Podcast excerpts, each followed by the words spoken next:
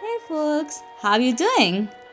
I hope the answer to that question is that you're doing great. If not, it is okay to be not okay. Have you ever felt so down that you thought maybe it is the end of the world?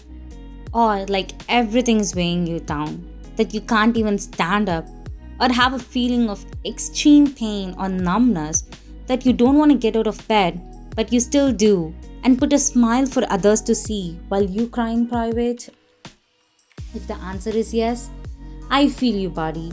I feel that depression that you feel. So, yeah, depression is what we're going to talk about today. This is Suseema talking in the Mind Palace, a venture of the Metanaya Pictures.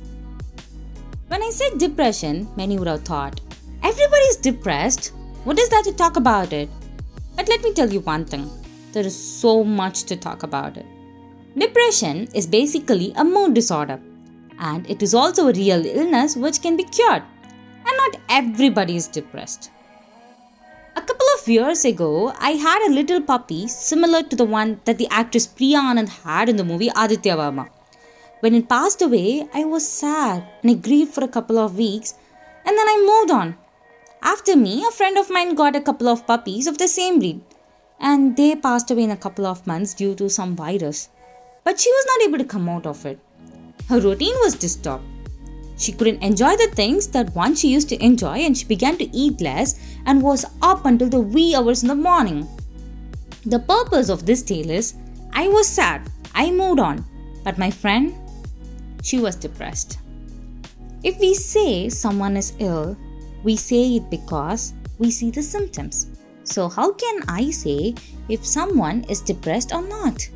I know that this question is running in your head, so let me answer. There are various signs that tell if a person is depressed or not. When you are dining with them, you can notice the change in their appetite. A person who used to eat more may eat less now, or a person who used to eat less may eat more now. They will have difficulty in concentrating and they will be very restless without any energy. Their thoughts will always be on what bad things can happen to them. And there will be changes in their sleeping pattern. They'll be either sleeping too much or they'll be staying up for hours. But you can't always figure it out because it might be the most cheerful person that you know who is crying in his room till sunrise when he's alone. It can be anybody.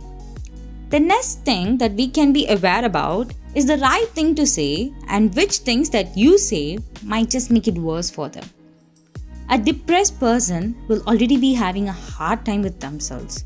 And when you go on saying, Stop feeling for yourself. Don't be sorry for yourself. Don't be dramatic. It is all in your head. It is not real. Snap out of it. We all have our bad days. It is not a big deal. Others have it worse than you, and they're okay. You have so much to be happy about. Does everyone have the same fingerprints? Similarly, everybody goes through different highs and lows.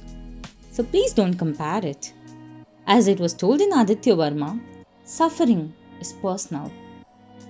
So always try to listen to them patiently without expressing your opinions or advising unless you're asked to. Try to say, You're so strong for fighting this. We'll get through this together. You can do this. Hang in there. Would you like to talk about it? Would you like a hug? I'm here for you, no matter what. I love you so much. They are just words, but the impact they have, it is immense. Do you know something? One can have the most fascinating, meaningful conversations with depressed people as strangers. They can truly understand the pain of a person and engage in deep, meaningful, and delightful conversations even while carrying their own pain. Beautiful, right? This is where we end this episode. So do check our previous episodes on psychology. Remember, it is okay to be not okay, and it is okay to ask help. Dose!